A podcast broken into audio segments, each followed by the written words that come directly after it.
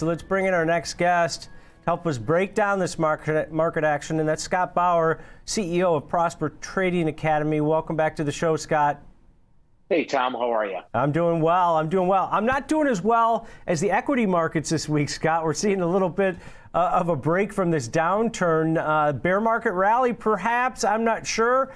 But we're starting to get some really decent earnings. I know the bar has been lowered, Scott, as far as earnings estimates goes over the last several months. But what's your uh, what's your take here on the equity moves?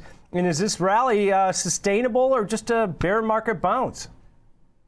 You know, I think you have to be very cautiously optimistic. Yeah, these numbers have been good so far, but I think what, what it really comes down to, Tom, is still the Fed. It's still interest rates. Where are we going to be November 2nd, I think, is, is the next Fed meeting. Is it 75 again? And then what happens, right? What What is the landscape moving forward? The market seems to be accepting of the of another big rate hike, like 75 basis points. But where are we going from here? So it's great to see earnings like this. It's great to be able to see, you know, major companies, especially the, the banks and a, a company like Johnson and Johnson this morning, shrug this off. But I think we've got to be overly cautious. Still, you know, we've got a VIX still sitting around 30, not really budging. It didn't break out to the upside. We know that, but it's not really breaking down on the downside either. So, you know, I look at this and and you know, unfortunately, I'm a little bit cautious. Yeah, and I think a lot of people in the markets are cautious here, Scott. Uh, you and I have been doing this for a long time, so you know these uh, you know bear market rallies can be extended, right, and cause some pain if you're bearish yep. on the markets at this point. Uh, but when you look at that momentum that could you know cause markets to continue to move higher, I had Tom Alexander on earlier. He looked at the 3,800 level in the S&P 500 as an area of resistance that we could rally up to that level. Uh, and you should be, probably be prepared, right? Because it seems like investors, all the time we have a bear market like this, they want to get in, they want to try to pick that bottom, they don't want to miss the bottom, but then they forget about the long term and what's going on right. in a macro environment, right? No, no doubt about it. And there's so much money on the sidelines, Tom. People, right. as you just said, waiting to get in to pick that bottom, which is never going to happen. Right. And so then what you see is, you know, a, a mad rush to get in. But t- typically in a bear market rally, when we see that happen, though, that can kind of signal the top of that, you know, particular rally.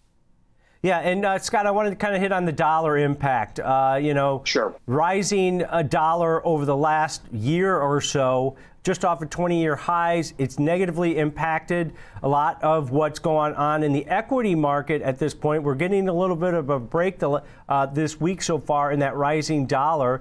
Is that also a trigger that could help equity markets here moving forward? Because if we get a continued or sustained pullback in the US dollar, it would probably be a little bit beneficial, especially to those tech names. Oh, no doubt about it. it, it it's all about rates and the dollar. And, you know, look, look at yesterday. You know, there was some some news, obviously, that came out of the UK with, with a reversal there. So the sterling and, and the euro gained a little against the dollar. And we didn't see the dollar down a ton yesterday. Big market rally again this morning. We're seeing the dollar not so much on the downside. It is, you know, a couple ticks to the downside, but not higher.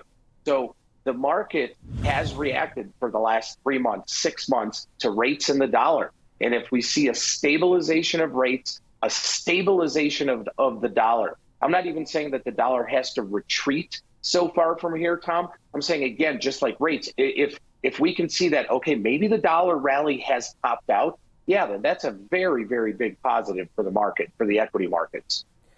Yeah, definitely. Uh, break in that uh, greenback. Now, one of the things that I, am so concerned about, Scott, moving into earnings, the thick of earnings season over the next, you know, several weeks, is going to be that FX impact. It seems like a lot of companies they don't kind of ignore they kind of ignore the dollar when it's helping them uh, and then they ignore it also when it's hurting them at this point because they go, oh, well, our earnings would be this in constant currency, but that doesn't matter but, because the, the right. FX impact is still there. But we're going we're to get some more clarity on that uh, moving forward in earnings season. Crude oil here, Scott, we're seeing a break there. That's helpful for the Fed. And now I hear, I'm hearing rumors and uh, some speculation that the White House might be coming out with something where they're going to release more from the strategic oil preserve reserve. I, I, I don't get this at all, Scott. I get I get the setup behead, uh, before the midterms, but it seems like they really the administration's really working on getting crude oil prices down. We, we should probably discuss that offline. yes. um, yeah, I don't understand it either. But what I saw was a, a 10 to 15 million barrel, you know, release. What what is that going to do? Seriously, what what is that going to do for the overall marketplace? That's that's nothing when you you know consider how much oil we consume.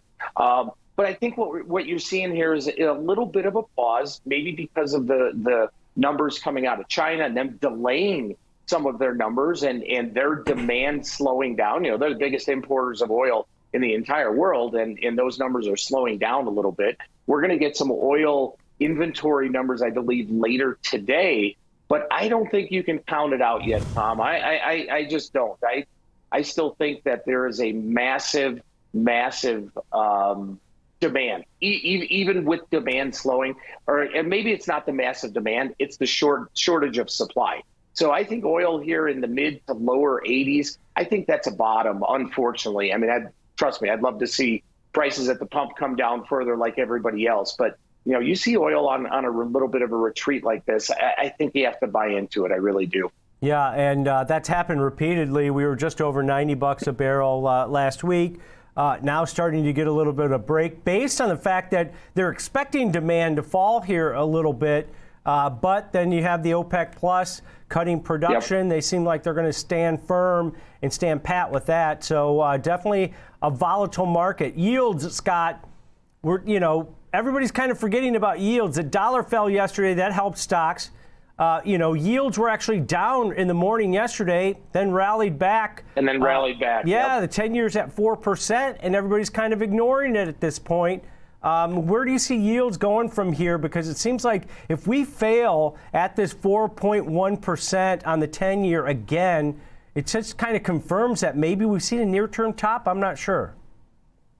Yeah, I, I think the trajectory still is a little bit higher, but that has slowed. So we want to look for some tops there also, which again, that's really going to come down to what is the Fed going to do on November 2nd, not in terms of 75 basis points or whatever, but what is then the terminal rate or what is their projected projection going out first quarter. So maybe we have come to that to that time where we're going to start seeing those rate hikes slowing down.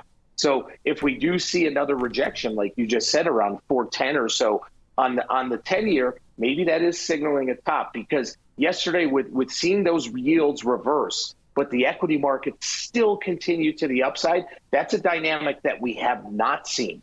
That is something that we have seen over the last few weeks and months that when we've seen those yields turn it's taken the equity markets with it and it didn't yesterday yeah, and Scott, I've been following uh, Jeremy Siegel and uh, you know Mike Wilson out of Morgan Stanley. They've been uh, you know they've been pretty you know standard, correct on uh, market moves. And I saw some commentary out of them over the last couple days. You know, I don't heed too much into that, but you know, Jeremy Siegel's saying, "Hey, the, the Fed should pull back, even though we've got uh, you know uh, inflation running rampant at this point, not even close to the two percent mandate that the Fed wants." And then you got Mike Wilson saying, "Hey, we could rally another five to ten percent here in the next couple months." uh, to give us a break. You, when you look at those predictions, and Mike Wilson's been spot on recently, uh, lately out of Morgan Stanley as far as his calls go, uh, you know, they're they're reflective of what somebody wants versus what the market's telling them. The Fed's been wrong repeatedly over the last t- several months. Uh, is this something that you take heed of here? Um, you know, I, I respect Jeremy Siegel a lot, and he's got you know way more uh, time in this marketplace than I do, but he is he's one of the ultra perma bulls. Yeah. So you you kind of have to take that maybe with a grain of salt. But the thesis of what they're saying makes a lot of sense. That you know we many of us believe that the Fed is going to overshoot if they haven't already. So if you do take that longer term perspective, three months, six months, nine months, whatever that is, then yeah, you have to take that into consideration. But you know, just just as just as we listen to to all of these people and all these opinions out there, I think that you know you just you have to take them all with a grain of salt. Yeah, definitely. Uh, listen to a lot and uh, figure out your plan after that. Uh, but seeing a nice rally here. Stocks are just at Yep. session highs as we speak. That VIX, though, Scott, still at that 30 level. Uh, is that kind of reflective of your thought here that, hey, while we might see a, uh two-day rally here, there's still a lot of uncertainty out there? Absolutely, and and what people have to remember is when we see a VIX at 30, actually 32, that's reflective of a daily two percent move at the S and we are seeing that move. So you know the VIX is substantiated at around a 30. But one thing with the VIX, Tom, is we we saw an inverted VIX for quite a while, meaning that the short term futures were higher than those backdated futures. That's a state of what's called backwardation. That kind of flattened out yesterday a little bit, which, which tells me also that maybe some of the imminent risk, some of the imminent concerns about the marketplace have abated quite quite a bit. Yeah, definitely. Uh, we'll continue to watch that, see if it can break this 30 level uh, at this point, and see if this rally can get extended. All right, great stuff as always, Scott. Have a good day. You too, Tom. All right, that's Scott Bauer, CEO of Prosper Trading Academy, helping us break down markets.